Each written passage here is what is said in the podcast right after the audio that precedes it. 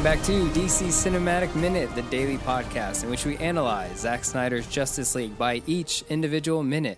My name is Mark. You can find me on all social media at Mark Meadows. And my name is Nathan. You can find me on all social media at No Clutch Nate. Uh, and here, halfway up this uh, massive, massive staircase, it's me, Niall McGowan. That's where you always record, isn't it? That's that's your place, up a staircase. I am Jon Parker. You you can find me everywhere. Just put Cantina Turner. That's my stage name. Put that in. Yeah, awesome. Cool. Well, we are here talking about minute 115 of Zack Snyder's Justice League. This is our final minute together to talk about No. uh, these DC cinematic universe movies. Oh which yeah, it's I been never get considered it that way, but I guess I guess that's true. This is our last bite at the apple for. Uh... Never again.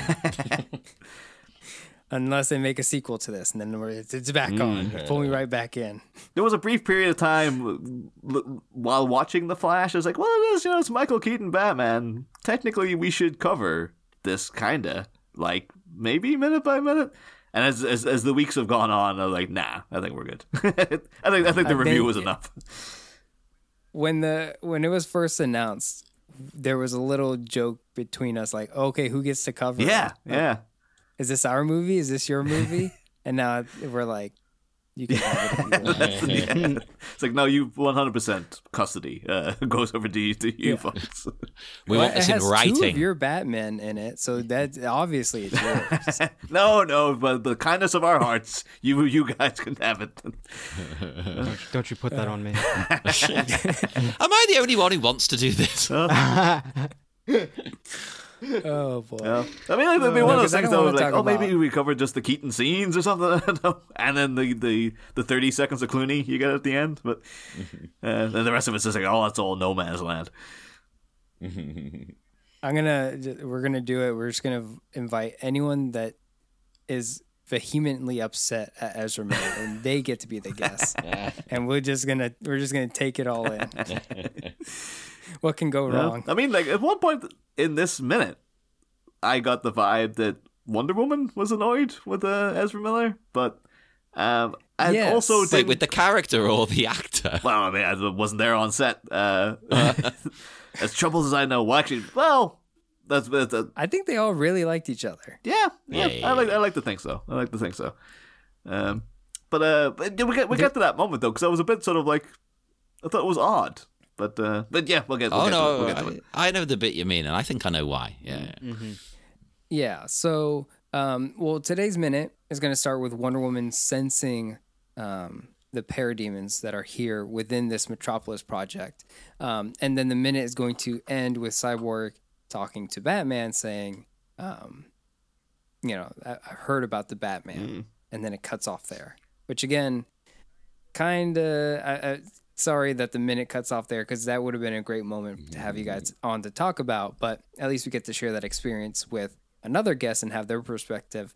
Um, so I'd like to, you know, if you guys want to include that in your notes, just that whole uh, interaction between Cyborg and the Batman, um, please feel free to talk The about uh, it. So, yeah, the whole like you know, I didn't think you were real. I'm real when it's useful. All that business. Yeah, yeah, no, um, yeah, I, I, I love it. but again, I'm, I'm I'm a big fan of like Batman as mythical figure, like or as Yeah. folkloric, you know, kind of myth in Gotham. Um, Mm-hmm. So yeah, I'm like, uh, it's, it's my it's my favorite version of Batman. Is always the is he real or is he not real thing. So. Uh, I, I always kind of thought like uh, by 20 years in, I thought like the general public should know the Batman's real. Yeah, they'll accept him at this Yeah, because yeah. enough cataclysmic events will have happened where they're going to be like, well, no, this guy's here, definitely doing stuff. But like, that's why I love all the kind of lower key early years stories where it's a bit like, you know, the the. My favorite Batman scene still is all the whole like you know oh, Johnny Gobb took a you know got ripped took a walk off a roof. No big loss. Nah, when I heard it all man. I heard the bat got him.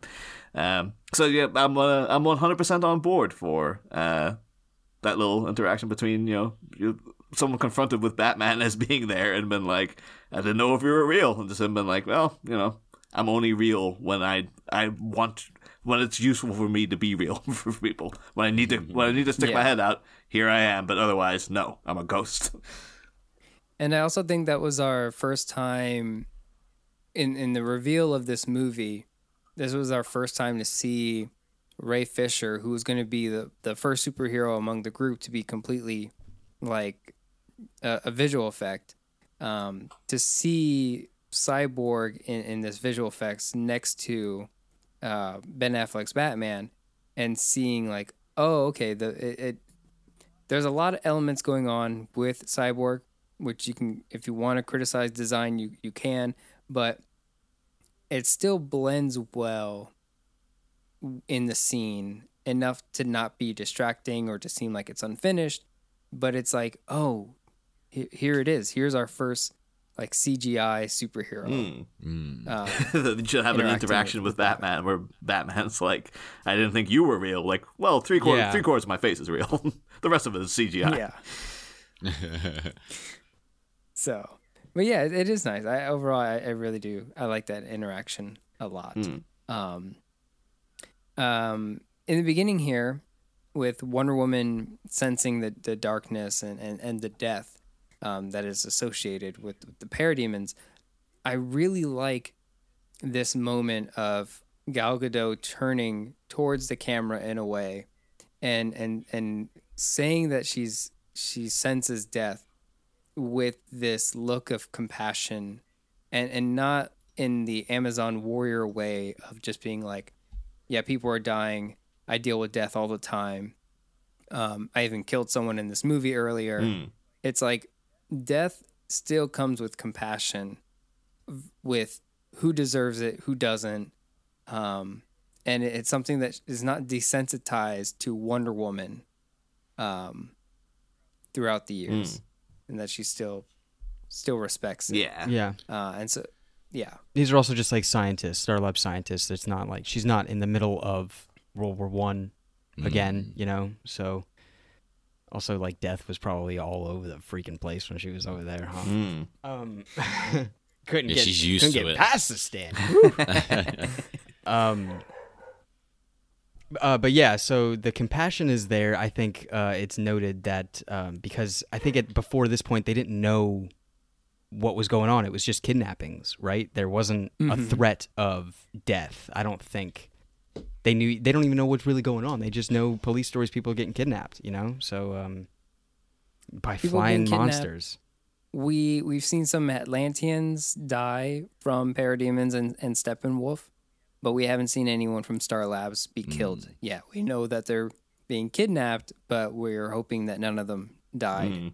yet. But now it confirms that some of them have been. Yeah. It's a, she's, she's not getting the scent of people been transformed into parademons. It's like, no, that's a that's a very That's a difference. yeah, that's a very distinctive musk uh, when you get that.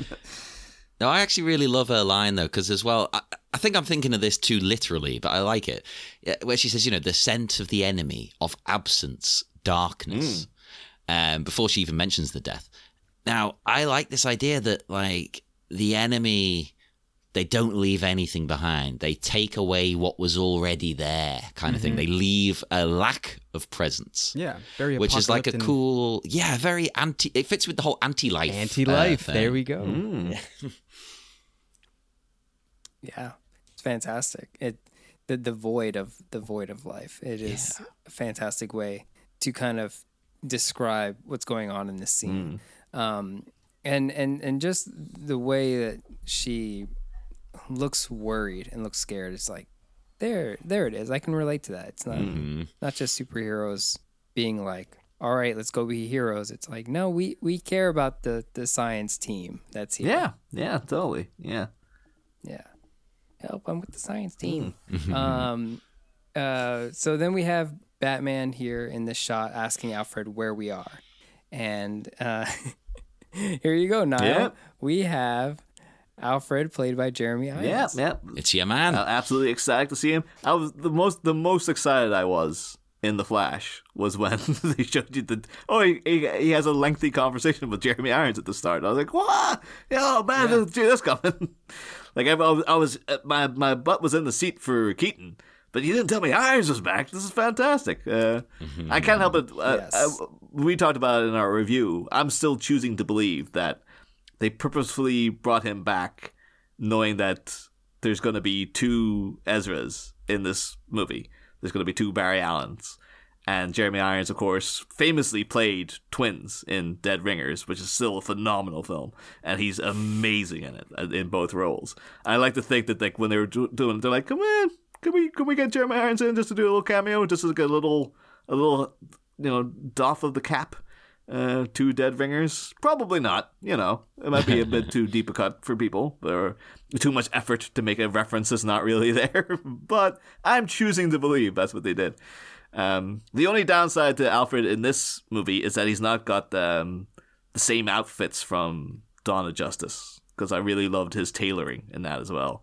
He was at the Yeah, so where he's got like the vest and like the red tie. and, yeah, kind of like yeah, a it's just striped- really lovely, like kind of tweed waistcoats, and he always had kind of like dark shirts and stuff. And it was like he looked like he just looks like if I got to wear that to work every day, I'd be over the moon. Like I would I would love that that kind of stuff. Uh, this one is you know a bit more kind of field jackets and stuff. I was like I get it, but you know I I, I preferred the the old the old look. Um, and yeah, my big takeaways from the first time I watched. Uh, Zack Snyder's Justice League, or you just call it Justice League. You know, it's just the it's the definitive version. That's what we do, but Yeah, Yeah, I think this is the real one now. Yeah. but yeah, on on that day of like taking in all four hours of it, um, but afterwards I was just like, oh, it's this great scene where he's like making tea for Wonder Woman. Like it really stood out to me as the highlight of it. And like, oh yeah, so careful not to scald the tea. know? You have absolute every single time I now make a cup of tea. That Yes. line runs through my head because I am pouring water over the tea bag, and it's like, oh, Yep. don't, don't rush this, Nate. You gotta listen to what Alfred said because there's a reason why he said it. Yeah, you know. yeah. Yeah. The best bit of that scene is the way he's not even having any tea. Mm. yeah. He's just going, no, no, Yeah. you're doing it wrong. Yeah. Yes. Oh no, not for me. I don't want that. Like, yeah, can't abide It's like- something like, of, of a lower quality being in his. Yeah. Like, if you're using my utensils, you're gonna make it the best you can possibly make it. yeah. yeah. It's the Englishness in him as well. He's like, "No, I can't abide you making this terrible tea. Do it right. And he's just, he's, There's a scene like that in. um You guys ever watch Bly Manor, oh yeah, yeah, yeah, yeah, yeah. where she's trying to make the tea for for Rahul Kohli and um, uh, the other characters, and they're all British, so they're just like, "No, I don't want that." Oh, I did know a guy though who grew up in England, and I guess whatever whatever kind of way his parents raised him, he never learned how to make a cup of tea. And I remember one point he's like he was doing he made a like a round of tea for people. And he came in and just the room been like, What the hell is this? Like it was Ah. he had poured in the water first and then the milk and then added the tea bag. And it's like this is this guy's a fully qualified solicitor or like lawyer in America. and I was like, How has this happened? Like, unless Well- he's putting this on so he never has to make tea for people by setting the yeah, precedent. strategic incompetence. No. Yeah. I'll defend him. I had not had a cup of tea until I was like 25. Really? Yeah, no, and I still don't really like it that much. It's Oh, all right. wow. I actually um, like I like green tea. I don't like our Yeah, tea. Hmm. that's what I drink a lot of green tea. I've never had like a cup of English tea, like an Earl Grey with Yeah. with with milk or anything. Like Oh, I don't Earl know. Grey's I all right. assume hmm. I. I mean, I've had like a chamomile kind of style, which Mm. I assume is similar. Hmm. Uh, so here Yes in no. America, we call that a London fog. Is that you, Yeah. you guys call it something else? Uh, what? What? Just tea? Mm. Just it really is just It's normal. Earl Grey Yeah. with Over milk. here, they Ah, call right. it Yeah. builder's tea. Like this. Well, no, that's different though because that's not Earl Grey. See, Earl Grey though here, you don't put milk in it unless you're a bit weird. you can put lemon in it. Uh, but I do know someone who does put milk in it, and they, that is considered strange. But it's like, okay, fine.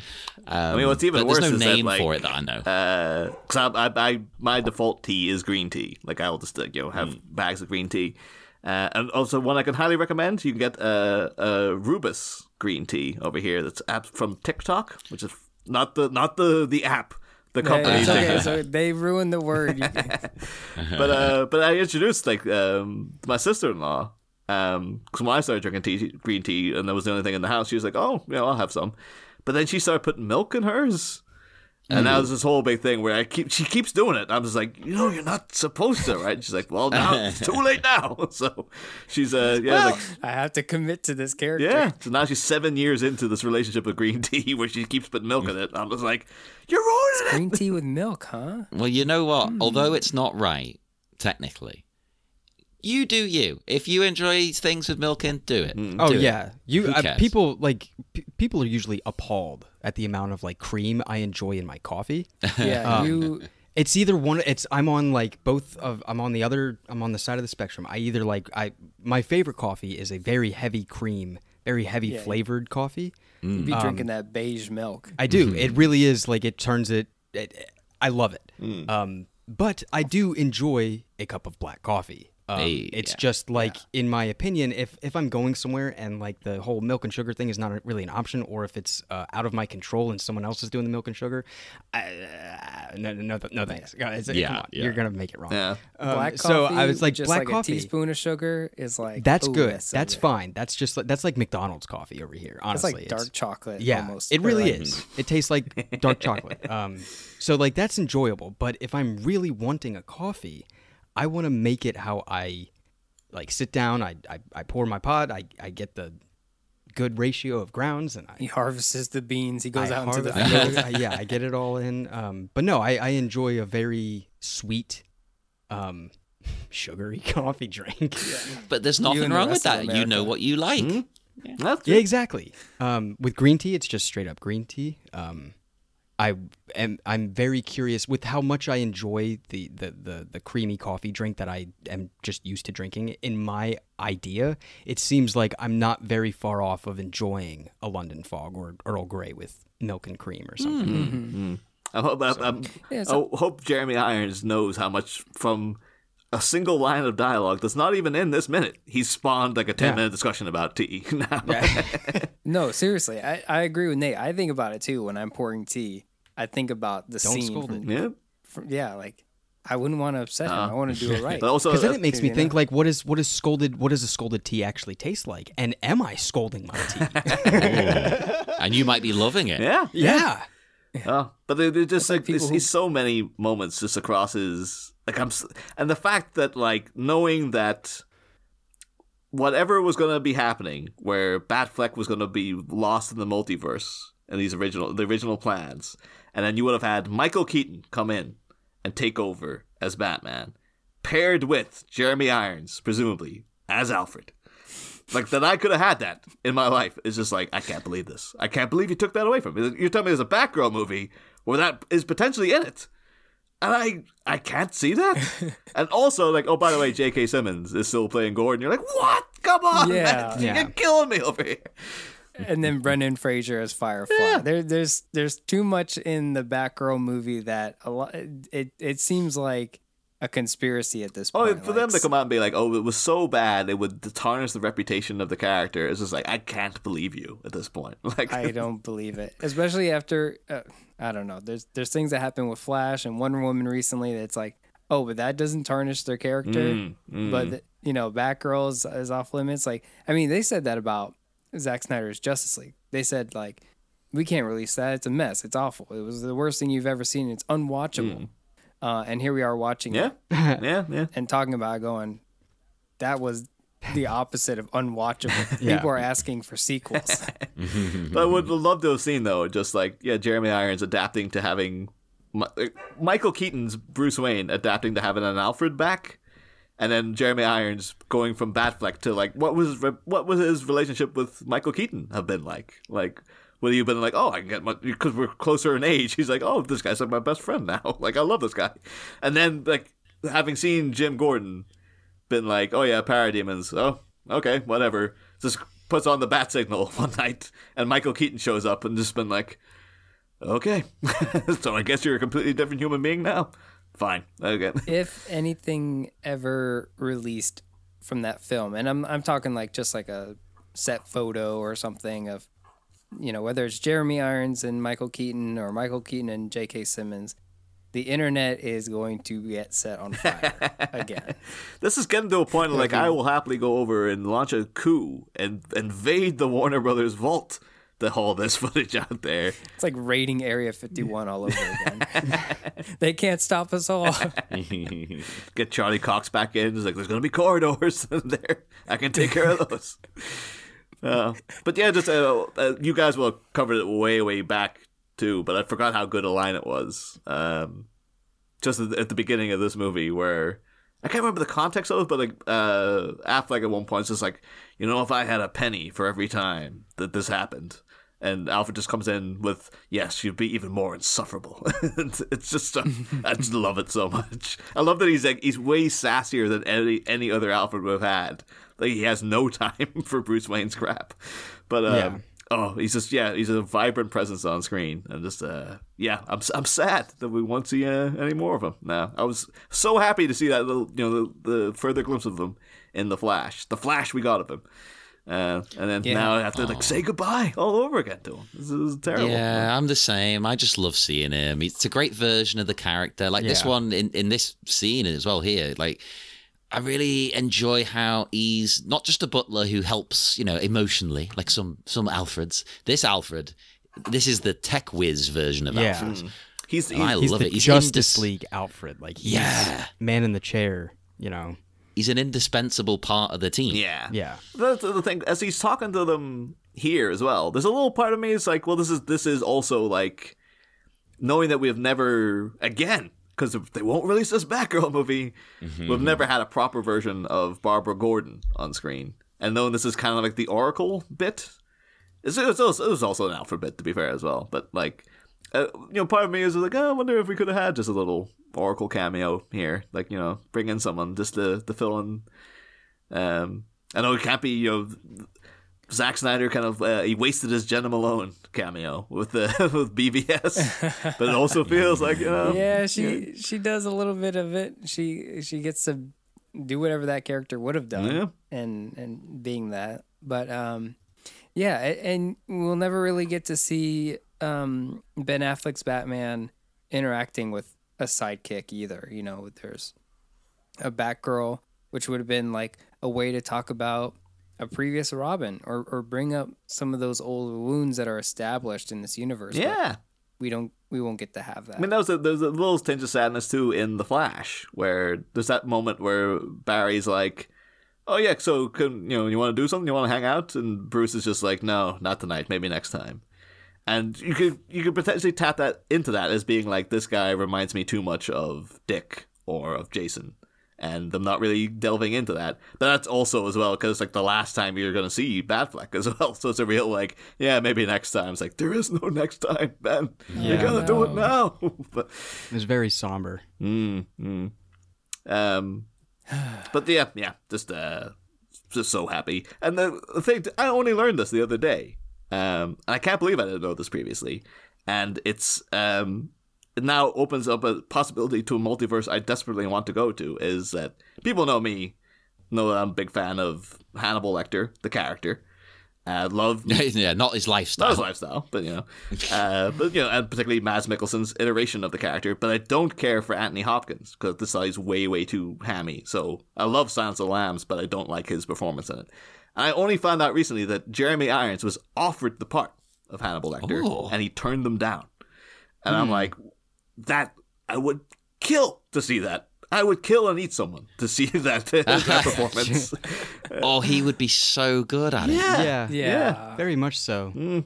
So it's, it's, it's another great one of the great. Tr- we can't get a Batgirl movie with Jeremy Irons and Michael Keaton. We're never gonna get Silence of the Lambs with Jeremy Irons, but uh, we can just only sit in the imagined what if, you know, uh, of it all. Well, at least you have Dungeons and Dragons. That's it. hey, he is by far the best part of that movie. You know, so Dungeons and Irons. yeah, yeah. Let the blood There you go. rain from the sky.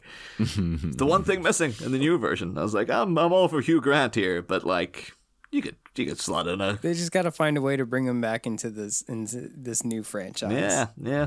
Although again, I don't think it made that- enough money for it to, to warrant a sequel, unfortunately. So That's unfortunate, but that was a very good movie. that was great. Very Absolutely loved it. Yeah, yeah. Um, so a little bit of context for what's going on in this minute and what Alfred is talking about is um, we have Bat. I almost said Batfleck. sure. Um, uh, asking where are we, and then Alfred explains you are underneath a ventilation tower. So, um, Almost Because got, I was almost thinking got about you with this. that one. You were yeah, I know what you were thinking. You were thinking ventilation shaft. Okay. yeah, from a different movie. yeah, too easy on that one. Walk right yeah. into it.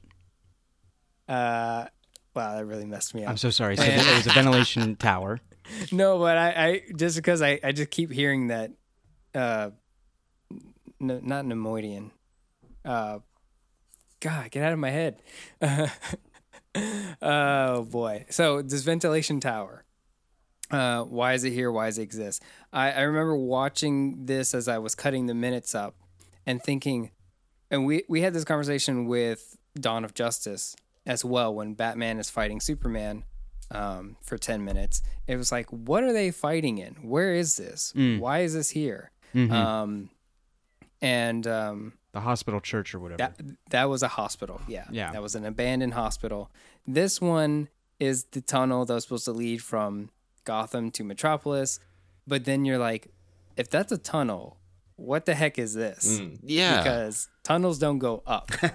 and but it's a ventilation tunnel, which means all the exhaust and stuff that uh, is down there, we cannot allow it to build up. It needs to go out into the world, into the, into the ozone layer. So they built this giant ventilation tunnel so that it can vent all the fumes. Um, it is kind of massive. Does it need to be this massive? I don't know. But this is why this tower exists. And so I think if you looked at Stryker's Island from the outside, you would see this tower. You'd have uh, to. It's out. huge. Yeah. Um, and then they say at the top where the where the scientists, excuse me, where the scientists are, there's a machine room. In the machine room, um, again, much like a Resident Evil game, uh, this is where all the gears and turbines are that would propel the fumes up and out of the tower. So they have to go there to find the nest. And so that's the context of why this exists here. And the, Okay. they inexplicably have to go there uh, by walking up the stairs.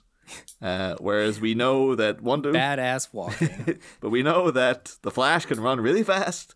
Wonder Mm-hmm. Woman can basically borderline fly, uh, Yeah. and Batman has a grappling hook. so why they're Mm-hmm. And walking Cy- up these Cyborg stairs? can fly. Yeah, Cyborg can fly too. He's got the he's got Yeah, the but you know, it takes a lot of effort, and they Um, want they want the experience. It's the journey, not the destination. You know? It take- it takes a lot of effort. You know what also takes a lot of effort? Walking up an entire tower on metal stairs.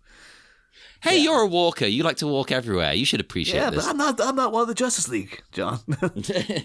And I, and I don't have a grapple gun. yeah. if I could grapple around everywhere, you think I wouldn't do it? Of course, I'll be Be a different story. Yeah. Yeah. this is like a grappler's paradise. I mean, you'd be looking at this going, I could grapple anything in here. Yeah. Oh yeah. This is the time to do it. Living in a grappler's paradise. um, so I don't. I wanted to just say one quick thing, and it's going back to this tunnel system. Um, and I don't think this is correct, but this is maybe the closest thing that I found. Just kind of searching real quick. The 1929 project um, may be referring to what apparently is uh, or was like an addition to the independent subway system that was in existence in 1929 and they were making a second line that started to get built to connect other things like Bronx and Queens and stuff um, but it never happened and then I, I I think I think this is all just like privately owned transit systems and and whatnot um, kind of did a switch between privately owned to like city owned. So then all these projects just kind of stopped and they just started building new tracks and whatnot. So maybe this is a reference to a, a real life thing with connecting these uh, with with subway plans that actually were established in 1929 to start building and connecting other cities um, but then just kind of went out the window. I don't know. In my in my head canon that makes sense that like when batman realizes like okay it's the tunnel system and they're connecting metropolis it's like oh yeah i know that just because i know gotham history and that was just a thing and that seems like a very just i don't know somebody that's involved within the city and infrastructure would just be uh, attuned to those kind of things, especially maybe if someone was also using said tunnel systems for his Yeah. own Yeah. costumed it's very escapades. Um, Court of Owls. I was- Scott Snyder with literally, Him being like- literally about to say the Court of Owls thing Yeah. as well. Where that was the one thing that really stuck in my craw. There was like, oh, that was all under the city the whole Yeah. time, and he just didn't know. Yeah Um, that and like um I mean that taught me that the 13th floor of some buildings don't get used. I, I ever since I see it in other movies and stuff where they mention the 13th floor being vacant, but that Batman comic was the first one to, to tell me that, and I, ever since I'm like, oh yeah, sometimes some buildings they don't use the 13th floor. So bizarre. I've genuinely not noticed if that's a thing over here as well. I don't. Th- I don't think it is, but now I'm questioning myself. Hmm. I, I think it's just up to private companies whether they are superstitious like that. yeah. Now is that now where does the superstition stem from? Is that like just like from 13? like and and the and witch hunts that were happening in the colonies and whatnot? What's going to happen? Is this like the in whole relation to get affected or just the 13th floor? Like is is this there- supposed to be in relation to like the crucible like is that come from those superstitions? Because that is comical. Mm. i mean superstitions in general are just like funny but like figuring out where they started from and if there is like they're not it- supposed to be funny.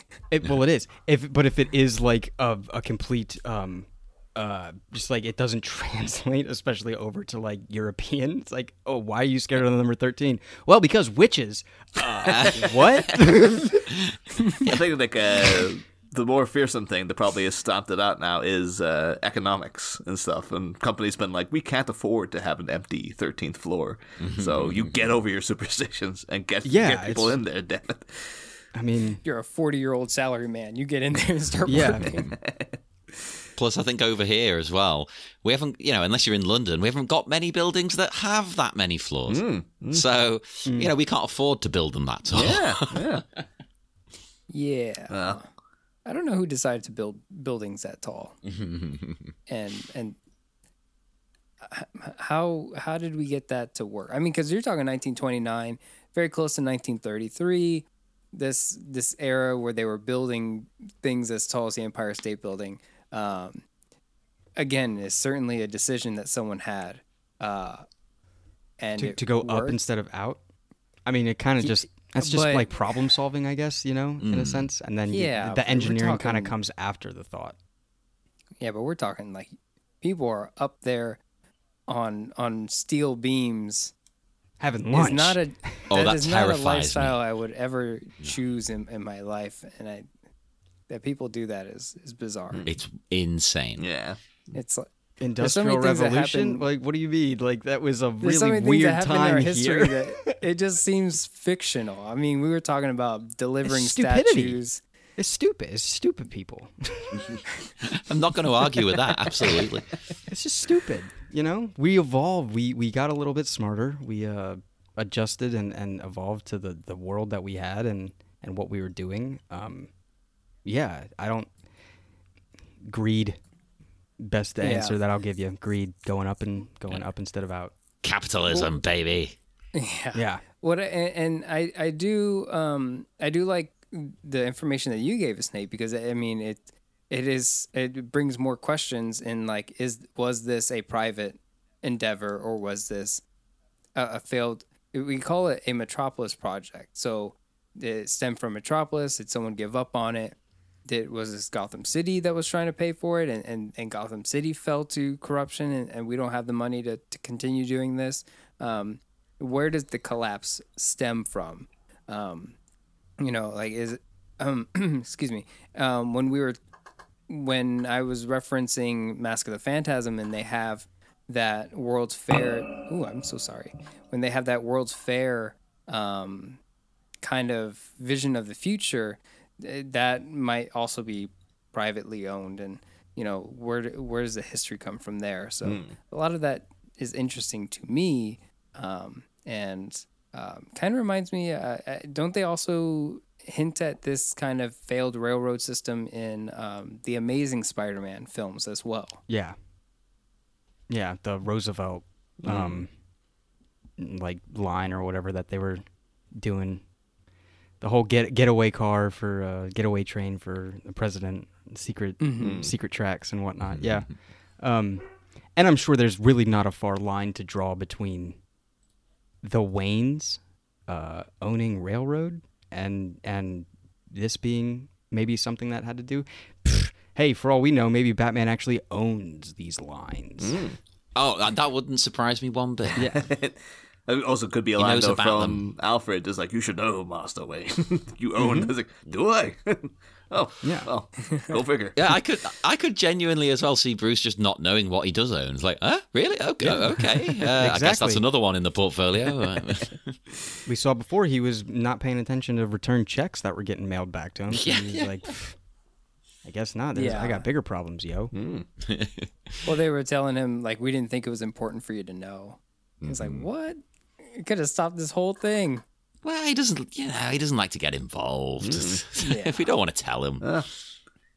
But um, Um, but yeah, when the so the, uh, as kind of alluded to earlier, uh, when it gets up to the top, Diana makes a point of saying like, okay, so we're going to do this together to come across this bridge that's like broken. Well, Yeah. first, the Flash though asks a, a question, which I love. Sorry to Oh, yeah. interrupt, because I think this is the funniest thing he does. He says, "Is there a plan?" He's just like, "Well, what, what, what do we, what do we do?" He's like, what do we? I mean, he's not wrong though. They just spent. I mean, they walked their entire. There was a reason why they walked, right? Because they're Yeah. in a new environment. They don't know what's ahead of them. They've never worked as a team before. They don't know what the hell they're doing. So, like, I guess kind of just like walk and stare forward, and then we get to the broken bridge. It's like, oh, now we actually have to act. Um, See, the question was amazing from Flash. it's a great question because it's it's a good question to ask anyway, but also I find it really funny. It's got like the light-hearted jokes they were clearly going for and like leaning into with the with the Whedon version, but in this one, it's pitched right. And it, these sort of things are peppered in just enough. They don't completely disrupt the tone of the movie or anything. It fits his character. It's funny. Uh, but you know, he's also got a point. It's not just out, Yeah. coming out of nowhere with a gag. Exactly. He breaks the silence with the humor of obviously the you know the Flash is the comedic character of this group, so it very well fits within the character. Um, but more more importantly, is when he asks the question, it's like a genuine wonderment of what is the plan and the fact that Batman doesn't do anything and looks over to Diana like I don't know. These are demons apparently. What do I do? It's like that is great. I um I can see where like you could see that little line delivery of just like okay, this is where Wonder Woman has her speaking line, so Ben just shut up and you know nod kind of thing. Um but more of just like Batman acknowledges what the Flash is asking. Yeah. And he, him too, you have to think that he, him too, is thinking the same exact thing. I don't know what the next step is. I've never like- worked on a team like this before. this is new. These are aliens again. Like, I don't know. Um, Well, it shows how new they are to it because I think it's almost like an admission Mm-hmm. uh, of like, oh yeah, crap, we didn't talk about that. Yeah. um, we didn't come up with anything else. Mm. Yeah, you know, just figured things would come together when we got up there. Yeah. Yeah, we'll figure it out. you heard the songs on the soundtrack, you know, come you together. heard the song. But then we do get that bit that you were going to mention there now. Yeah, yeah. So Diana says like, "Oh, you know, we do this together," and so then Barry, he just to get across, he just you know zips across using his you know super speed, and then Diana does give like a little kind of look of like, "Oh God damn it!" Like she's exasperated by that, and I don't quite understand why. Like, well, we all gonna hold hands and jump over at the same time? Like, what? He's just he's just doing what needs to be done. I I didn't quite get that as a comedy beat. I always thought it was just kind of, I don't know. Uh, I, I saw it. She's maybe a little annoyed because he just, yeah, he just does things impulsively as Yeah. well. Like he didn't check the situation mm. out, just bam. Mm. yeah, exactly. And also, maybe she's a little bit jealous. like, oh, Yeah. oh, that's that's pretty cool. I think it was like a like a, a let me now I gotta one up him mm, and do this yeah. super jump across this thing and, and now it's going to turn into everybody using their respected power to cross the broken bridge. Yeah. Um, and it just kind of fits with the team dynamic of just problem solving. I mean, mm-hmm. It's pretty blatant right here that uh, if this doesn't give you an idea of how this these people are going to work as a team right here and now for the, at least the next fight, then I don't know what would because everybody does their own thing. Essentially, everybody's kind of doing their own thing in the next battle, um, and it doesn't Yeah. really play it all to their favor. So this is really just like a complete lack of planning. It's a it's a Moment. foreshadow Yeah. of of no synergy, but also to put it into more in universe explanation. I think what we were just talking about, like why are they taking the stairs? Why can't they just do all this? And I think if they're trying to be stealthy, mm-hmm.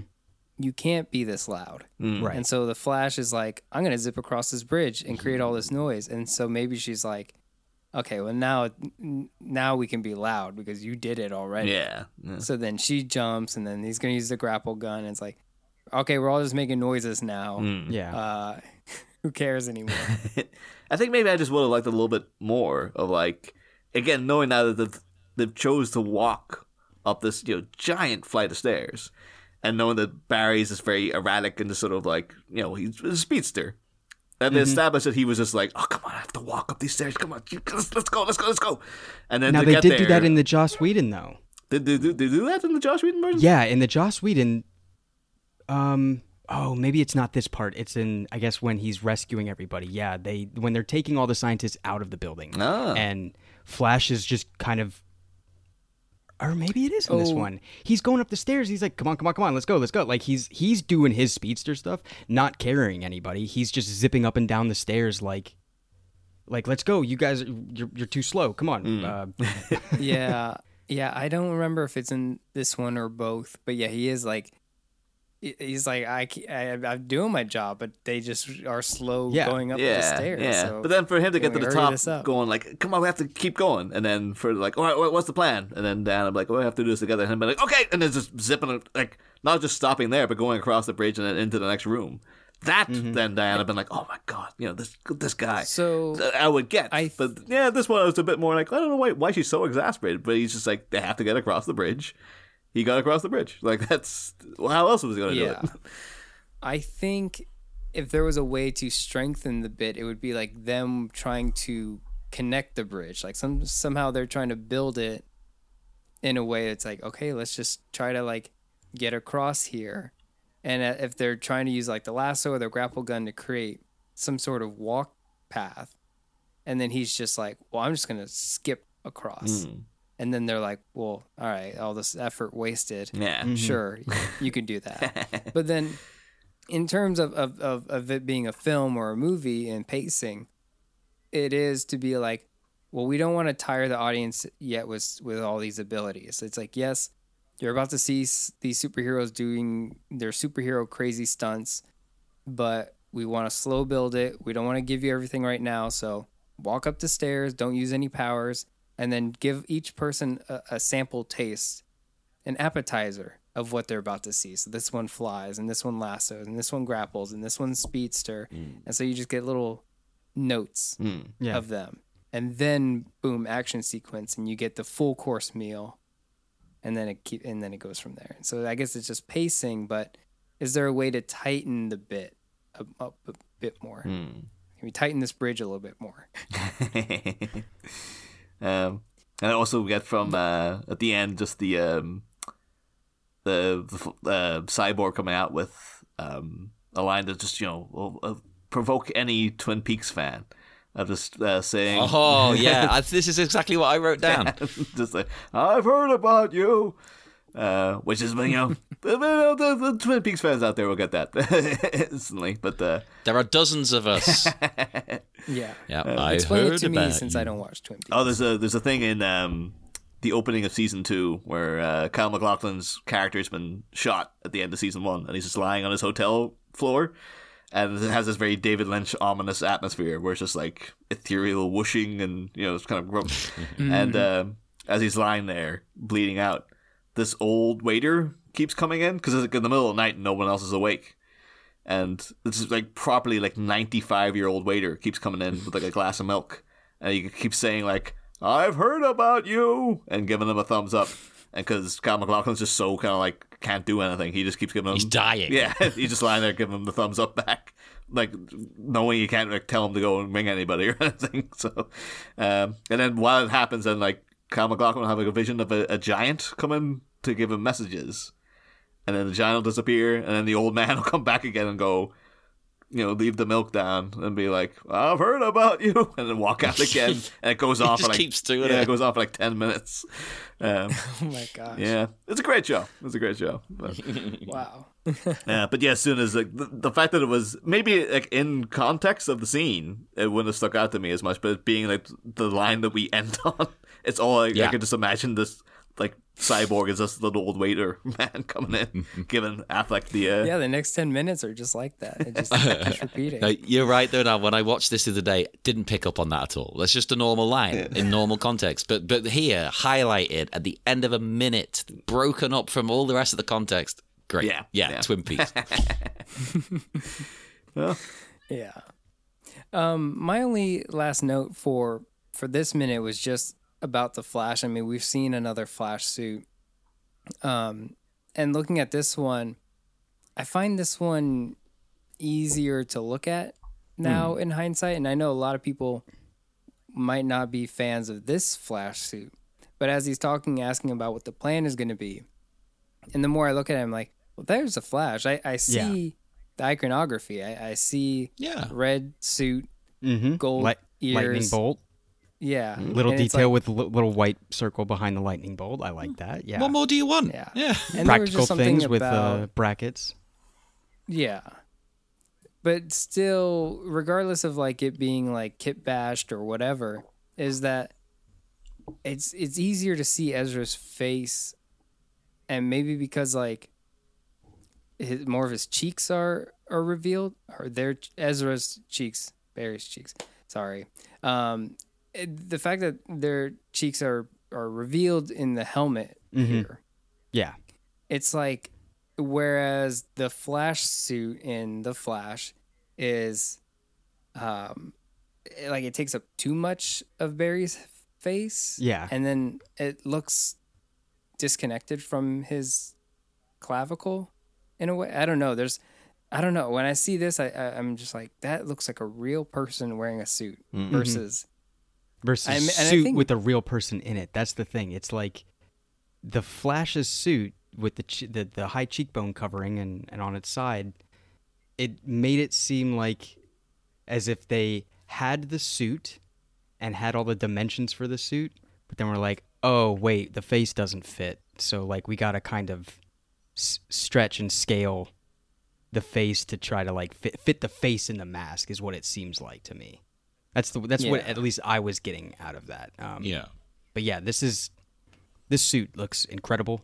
Um, you can tell more emotion, um, and you can also get that sense of impulsive quickness that, at least from when we were watching The Flash, that uh, second Barry, alternate Barry, was showing. Um, at least just like the uh, the fast impulsiveness, you know, not really thinking things through and not being used to working on a team. Yeah. Yeah. I think now that I think about it, it is what we talked about earlier was like the nonverbal acting Mm-hmm. is can is ve- you know we, we we've highlighted it a lot in these past Zack Snyder DC films from Man of Steel till now. Anytime there's that nonverbal acting, it really carries a message of the tone that they're trying to say. And we talked about it with Wonder Woman with Cyborg um, uh, two minutes ago, but here Barry Allen is it can be expressive in the way that the facial anim- is animated. And I think that what might be missing in the Flash movie is where that suit covers up so much face that now Ezra has to be even more drastic to show you to, to be more verbal about it because Yeah. you you can't animate here any longer. Yeah. I don't know. Just I think it's right. interesting. It's it's weird seeing that movie and now coming back to this and being like, "Oh, this is what you used to look like. you look different." Uh, Well, regardless, um, first of all, Niall, Jon, I just want to say thank you so much for joining us again uh, to talk about you know these DC movies minute by minute. Um, it's been an absolute joy just to talk to you, not only on our show, but to talk to you guys um, over on Bat Minute. You guys have been doing it for just as long as we have because uh, this is our four and a half long endeavor Ah. that we're currently on. So we're right there with you. And um, I was wondering if you guys could talk about uh, Phantasm Minute for a little bit. Uh, well, yeah. I mean, that's what we're we're currently over there doing. Oh, thanks too for having us on, uh, Mark and Nate. This is, you know, always Yeah, always a pleasure. thank you. And thank you for getting me to watch this finally, because uh, I ended up thoroughly enjoying it, and it was not a wasted four hours That's good to hear. That's excellent. Uh, but yeah, yeah, uh, we're currently uh, on in, in the midst of uh, Mask of the Phantasm, uh, which is I'm sure people listening to this know what Mask of the Phantasm is. um, it's been it's, been a it's a, an odd new endeavor for us where we you know we did four live action movies. And you get into like, oh, you, you know, the background minutia of that, and like seeing what you know actors are naturally doing with their faces and stuff.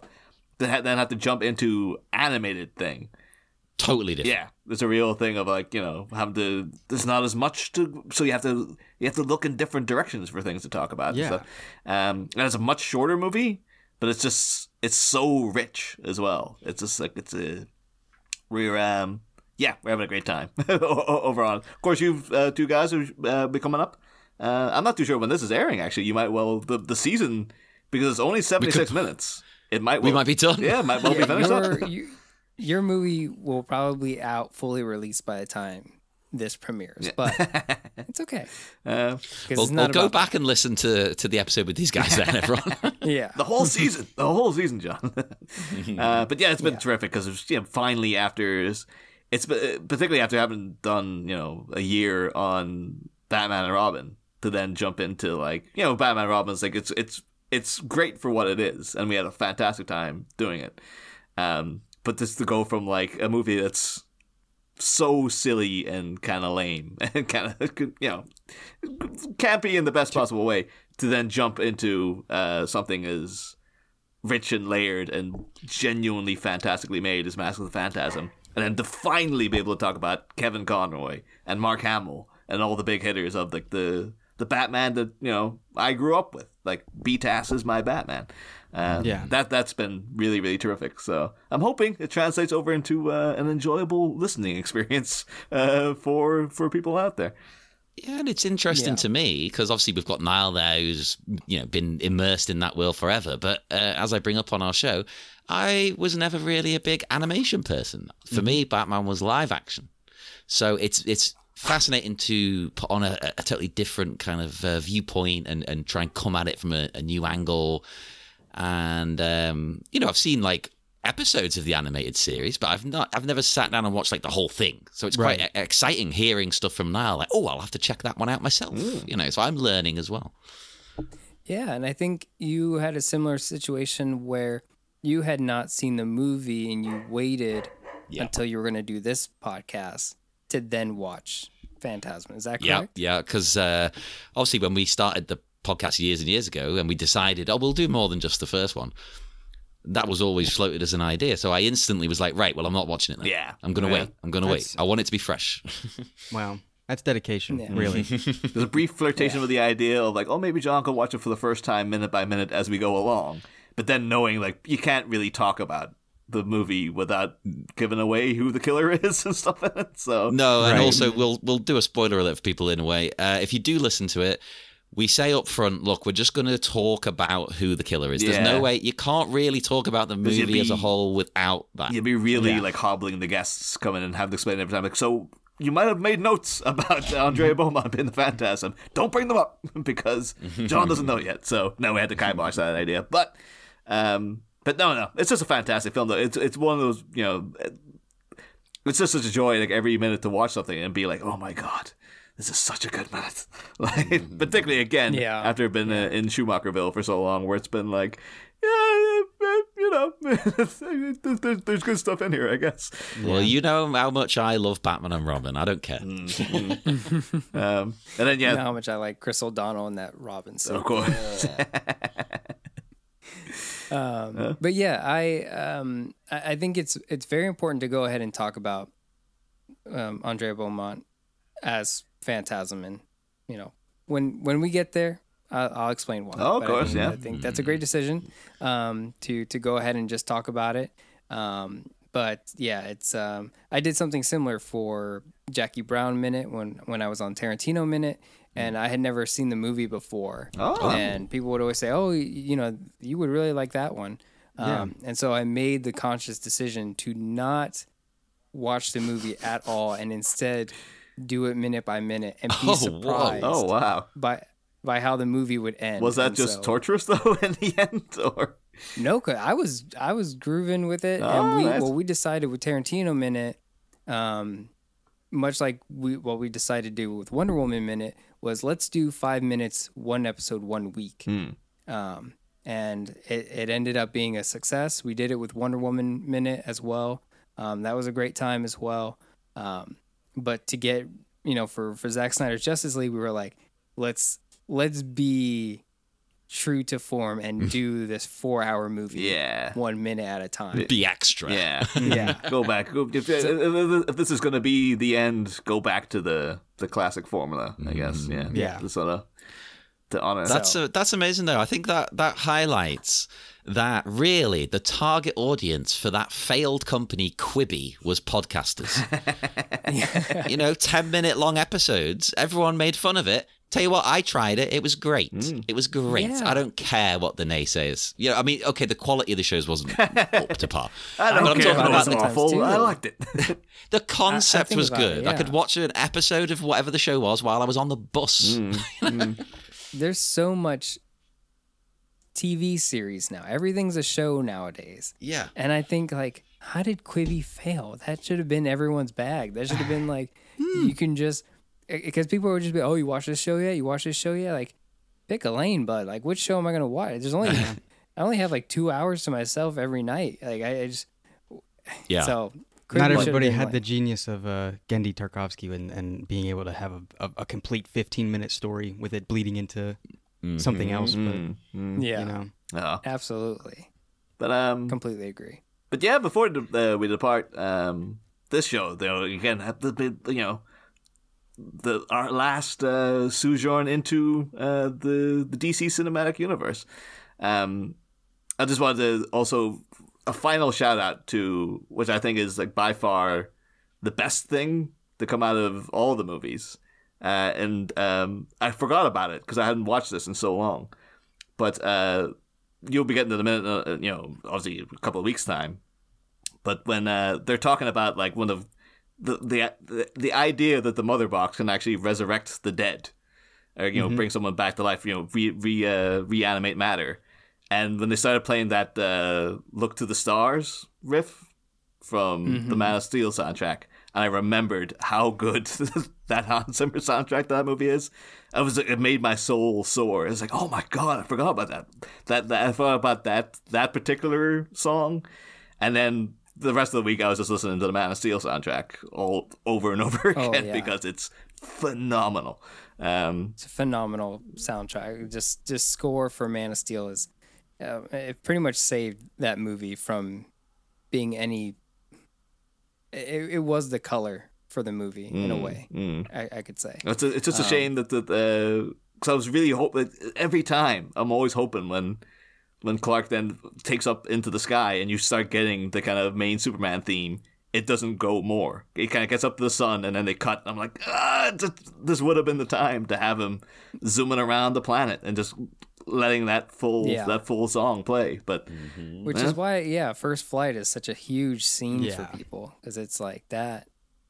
You get to see him happy and smiling and stuff, but people will claim that that doesn't happen in these movies. But uh, yeah, it's just Superman being so full of joy in that moment is like, oh, it feels good. Yeah. and the music is fantastic, and the drums and everything. It's just, it's a fantastic um, moment for this franchise. Mm, mm. But yeah. Yeah. but yeah. So if, if nothing else, I would advise everyone to just go out and just listen to the Man of Steel soundtrack again, regardless if you want. Whether you watch the film if you want, but just listen to the soundtrack. Yeah. Well, thank you guys so much for being on here. All right, we're going to wrap up for today. If you've enjoyed today's show, please consider leaving a five star review. It really does help the show and helps new listeners discover our show as well. If you'd like to join the conversation, you can chat with us on Twitter at DCEU Minute. And if you'd like to hear more bonus content, we also have a Patreon for just $3 with tons of other podcasts to listen to. Thank you so much for listening, and we'll see you on the next one here on DC Cinematic Minute.